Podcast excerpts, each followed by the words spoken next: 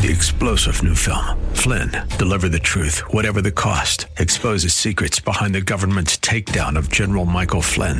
Flynn knew what the intel world had been up to. He ordered the first audit of the use of contractors. This set off alarm bells. He told the truth. He was the most dangerous person for Donald Trump to hire. They had to get rid of Flynn. Flynn, Deliver the Truth, Whatever the Cost. Available now. Watch it today. Go to SalemNow.com. SalemNow.com. When you're rescued from your sin, just exactly what is God doing? Well, we'll answer that question in detail over the next two programs here on Truth for Today.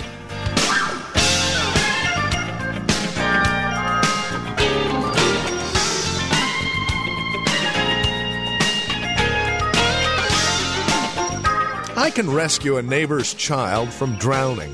And once we're back on land, that child still remains my neighbor's child, not mine. All I've done is rescued. But when God rescues us from sin, He does something quite amazing. Not only does He do a simple rescue from our sin, He makes us His own. Justification, God's gift to the rescued. Join us as we understand what is really behind God rescuing sinners. Here's Pastor Phil Howard with today's edition of Truth for Today.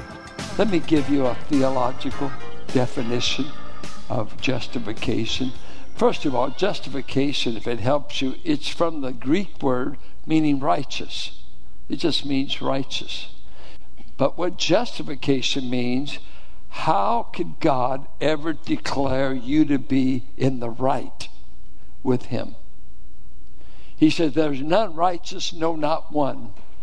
He says that in Romans 3:10. Well, if He says that about us, how could He ever say, you are right in my sight? So when you hear justification, which is simply the Latin word that took, that's what the Vulgate did with the Greek word, righteous dikaios, Latin justificare, and now justified means I am in a right relationship with God. But how? How can it be? Now, let's give a theological definition. I'll try to go by memory. I had to memorize this when I was 19. Let's see if the memory's working. You won't ever know the difference. It is that judicial act of God whereby He declares a hell-deserving sinner to be righteous in His sight. Amen. Based upon the imputed righteousness of Christ.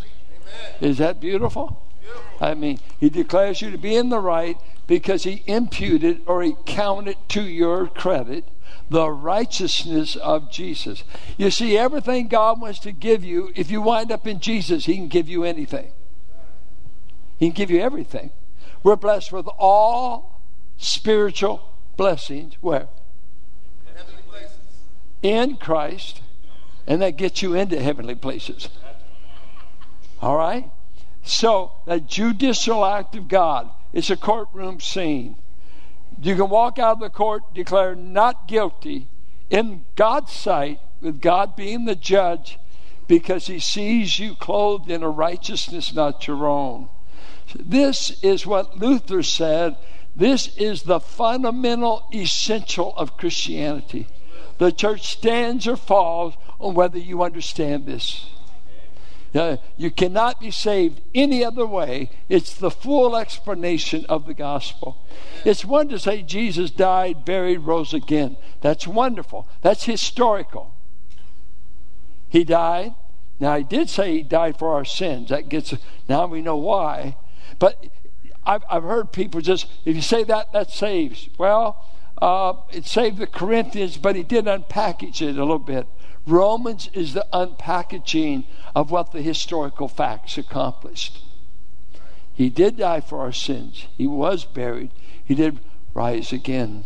But we want to now take a journey and see. I'm going to reach back and see what the hero did. That's the cost. What price God had to pay to get to justify you. Look at Romans 3. We pick up verse 21, where Matthew was last week.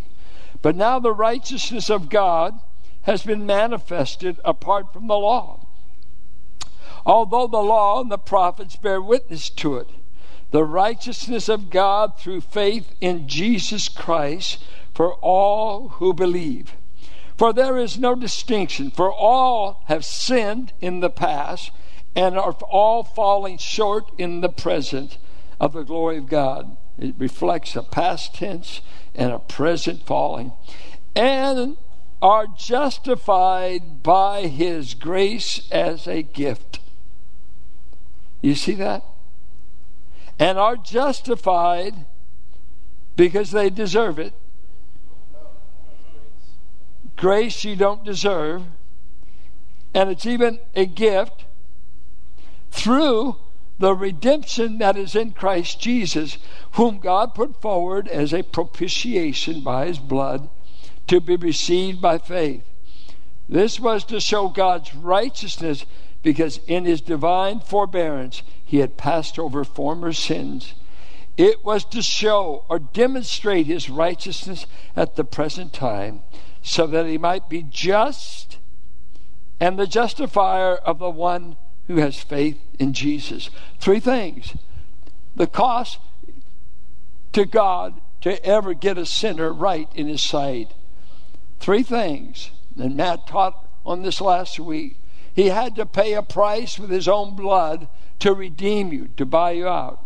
And by the way, when we say the blood of Christ, we're not just talking blood plasma. Yes, he had blood plasma. But it's a phrase loaded with greater meaning. It means a vicious death under the penalty of God. When the Lamb died and his blood was spilt, blood was the shorthand for the jugular vein was slit. They died. Another took their life. Christ didn't die of measles. He didn't die of some disease up in Galilee. He died under the wrath of God. And he did that to purchase you, to redeem you out from sin. Second thing he did before God, he satisfied God's anger towards your sins and my sins.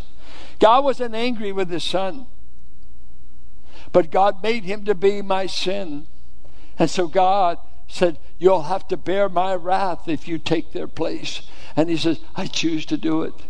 And he satisfied every righteous claim God had against you in his death. And so this word is he propitiated, or he satisfied God's wrath, his anger.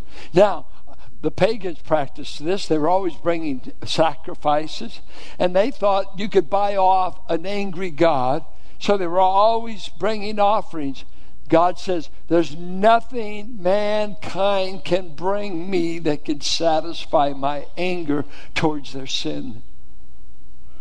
I alone can provide what will subside and satisfy my wrath. I will bring the sacrifice. I'll go to Mount Moriah with Isaac, and the knife will plunge into this son. I will take him, and only he, God provides the only thing that will satisfy him, his only beloved son. It's not you and I bringing our paltry sacrifices, our good works, our offerings, whatever. He says, you can never buy me off. You can never get my wrath to subside. Only my son bearing the wrath for you can it ever be satisfied. It costs God everything to save you. And then he uses a Greek word. He demonstrated this, which the idea is God's character was on trial when it comes to saving you. He had to prove he was just while declaring you to be just. He had to vindicate his character, and he went public. He did it out in the open. He could have done it up in the north of Palestine. He could have done it in secret. He could have done a lot. But he said, no, we're going to go to the capital. We're going to go to Jerusalem. We're going to get a public spectacle where my son hangs nearly naked on a cross. I want all of creation so much that all the lights in the universe went out, because I am going to publicly show you what I will pay to save a sinner. This is what it costs God to save sinners. The blood of his son, this is death, a satisfaction that only Jesus could provide. And the demonstration, I am so righteous, I let no one go to heaven free. You don't go to heaven free. It just didn't cost you anything. It cost heaven everything. This salvation is full and free to you, but never to God. Never to God. He poured out his wrath upon his son. It was the price he was willing to pay to get to have you next to him for eternity. It's overwhelming. I mean, has your wife ever said, you need to get out of the house, I need a break? How about God paying the price for you never to be separated from him? Amen. Never separated. I just gave the illustration to show you what I mean. Now, this righteousness comes to us. What's the condition for getting it? How can I get this righteousness? Well, he said in 3:20, none can be justified by works of the law.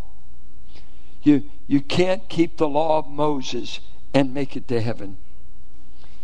Not that anyone ever has, but he said, for by the works of the law, no human being will be justified in his sight, since through the law comes knowledge of sin. He goes in chapter 4, as we'll be looking at Abraham as this great example. He says, because the Jews would say, well, you got to be circumcised to be right with God. You got to do some religious ritual. Other people circumcised, but Genesis 17, God said, it's a sign of the covenant between you, Abraham, and your offspring. I want every male circumcised on the 8th day. And the Jews did that like some people do baptism. Well, I've been baptized. I've been circumcised. That was the Jewish argument. And he says, yeah, but your father, Abraham, was never circumcised when God declared him right. It was before circumcision. And then it goes on to say it wasn't under law, for he was never under the law. Moses came after Abraham. So it wasn't depending on circumcision, wasn't depending on the law. So you can't be right with God by religious activity. You can't be right with God by so-called keeping the rules. No. You just can't. Well, how can I? Well, it's by faith alone. Look at 3:22, where he says, for all the righteousness of God comes to us through faith. And Luther added the word alone. In Jesus Christ for all who believe. Verse 24, and are justified by his grace as a gift through the redemption that is in Christ Jesus, to be received by faith alone. He justifies those who have faith in Jesus alone. Verse 26, 28, for we hold that one is justified by faith alone, apart from works of the law. Luther added alone, and Roman Catholic scholars criticize him for it. Who do you think you are to add alone? And this was a reason. As an Augustinian monk, he slept on a plywood piece of wood called a bed. He fasted 2 to 3 times a week. He inflicted pain on himself. He fasted. He prayed. He went to his confessor, Johann Staupitz, and would stay in the confessional booth 2 hours at a time. Staupitz saw him usually daily, and one time he went back to the confessional, and it had just been overnight, and Staupitz said, stop it, Luther. You couldn't have sinned that much. It's only been 24 hours. You went to sleep through the night. But he could get no relief from the shortcomings. He was a student of the Word at the university. And he said, I'm an ungodly man. I can't get it out of my thoughts. I can't do this. And he just felt this total indictment. He was guilty, guilty, guilty before God. And in his tradition, he was taught, you've got to not only believe in Jesus, but you've got to have baptism. You've got to have the sacraments. You've got to go to confession. You gotta. It never ended. And he kept going through it. Here he was nearly killed in the lightning storm, and he promised St. Anne, I'll be a monk. I was headed to be a lawyer. His father never forgave him for giving up law to become a priest. But he was so thankful God spared him in the storm. And yet, when he came here, he said, it's not by faith plus. It's not by Christ plus. It's not plus anything. Once you put a plus, it quits being the gospel. Yeah. Christ alone saves. Faith alone saves. Amen. Alone. Amen. Don't add anything to it. And what did Paul tell the Judaizers in Galatians? If I or an angel from heaven comes to you and adds anything to this gospel, let him be anathema. No additions, no additions, no additions. And if you're not clear on this, you can be religious to your toenails and go to hell. It's Christ alone you must trust. You must come to him by faith alone. See, faith is the only thing you can do and not do anything. Just believe God can do it. So, the only way you can be saved is by faith alone. But the Jewish mind would ask, what about Abraham? Oh, I'm hearing Paul say, I'm glad you brought it up. Let me tell you about Abraham. What then shall we say was gained by Abraham, our forefather? Chapter 4, verse 1, according to the flesh. If he was justified by works, he is something to boast about, but not before God. He had no works, he knew, that impressed God. For what does the Scripture say?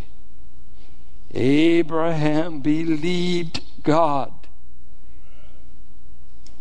Abraham did not work. He believed God, and it was counted to him as righteousness. Notice the word counted. Verse 3, verse 5, verse 6, verse 8, 5 times. And the word counted is a word to put to one's credit. It was used of ledgers. Put it to someone's account. Give them credit for something. And so he says here, when he believed, God gave him credit, put to his account righteousness. Many of the rabbis translate Genesis 15:6 that's being quoted. They'll say, and Abram was faithful, and God counted him righteous. They made it, he was a good man. He did good works. He won he believed. He wasn't faithful. He believed in him who was faithful. He will hold me fast. Not you. We used to sing, my father taught us, I will let nothing separate me from his love. Well, once I come to understand grace, I changed it. He will let nothing. Because my grip gets pretty weak. I slip out any moment if it's my grip. It's God's grip on me that's keeping me, not my grip on him. Now let's tell the story of Abraham. Abraham, according to Joshua, was a moon worshiper when he lived in Ur of Chaldee, present-day Iraq. When he was living there with Haran, Terah, other family members, God one day says, Abram, I want you to leave Ur and go to a land that I show you. And if I was Abram, I would have said, where's the map? God said, no map. Just go where I tell you. Who looked up Abram? Where was Billy Graham? God looked this man up. I see people don't believe in election. You can't believe in Abraham. God just said, boom. I mean, 11 chapters of Genesis. 3 chapters of the fall. Chapter 4, Cain is killed. Chapter 5, in that day, men begin to call upon God. Chapter 6, the earth was so bad, God said, I will destroy it with a flood. Chapter 8, the earth is destroyed. Chapter 9, we start over again. Chapter 10, the table of nations. Chapter 11, Babel. We're scattered. And all of a sudden, God said, I'm going to start all over. I saved Noah. I'm going to save another man. He is a Gentile at that time. He is a moon worshiper. So he's an idol worshiper. And I'm going to call him and say, you know what, Abram? I'm going to bring nations out of you. I'm going to give you a land. I'm going to bless you. Is that right? Who do you think you are? God? Oh, okay. And so, nephew Lot gets in trouble. And the kings around Sodom, they raided the area. They stole Lot. He was captured. Uncle Abram hears about it. He goes down. He rescues nephew Lot. On the way back, he meets a man by the name of Melchizedek, and he gives him a tenth of everything of the spoils. Something very beautiful in the story. The king of Sodom said, I want you to have everything we took from the spoil. Abram says, no, you keep it all. I never want it to be said when I become wealthy that the king of Sodom made me wealthy. I want God to give me whatever I get. Wouldn't take a shoestring if you read the narrative. I don't want any of it. Chapter 15, though, it says he was a little bit scared. He was afraid of reprisals from the kings. And it said he's in his tent, and God comes to him and says, Abram, stop being afraid. I will be your shield. You know, a Bedouin tent isn't too good a fortress. I'll be your shield and your exceeding great reward. Abram said, well, I'm glad you brought up reward. Because all I got in my house is a barren wife and me. I'm about 99 years old. And I got this slave Eliezer around here. I guess I'm going to have children. He's going to get everything I own because you won't give me any children. I have no posterity. God said, Abram, follow me. I want you to step out of the tent. And out in that desert, no artificial light. Look up, would you? Yeah. Mm-hmm. Start counting. 1, 2, 3, 4. Yeah? He said, there's your posterity. God, I just want one. We don't have one. He said, I said, look up there. I'm going to make you have enough posterity, you'll think it's the stars of the heaven. And that will conclude our time today here on Truth for Today from Valley Bible Church in Hercules with our teacher and pastor, Phil Howard. As we close out our broadcast, we would invite you to join us for worship here at Valley Bible Church, and we would also invite you to stop by our website and take advantage of added resource materials we've made available through this ministry. You see, as we come to you on a daily basis, it's our hope and desire that you grow in Christ, that you find yourself sustained by His grace through the teaching and preaching of His Word. Along those lines, we've created Truth for Today Radio, which is a website that contains a lot of other extracurricular resource materials that you can add to your relationship with Christ as you seek to grow in Him. We also have information about who we are, what we believe, and worship opportunities at Valley Bible Church, where this broadcast originates, here in Hercules. We have directions, we have service times, all of it. It's available at truthfortodayradio.org. If you would like to contact us by phone, you're welcome to do so at 855-833-9864. Again, that's 855-833-9864. As always, you're welcome to write to us. The address is 1511 M Sycamore Avenue, Suite 278, Hercules, California. The zip code is 94547. We would also ask you to prayerfully consider partnering with us, and not just prayerfully, but financially as well, as this broadcast and the many resource materials available along with it are available as you link arms with us financially and prayerfully.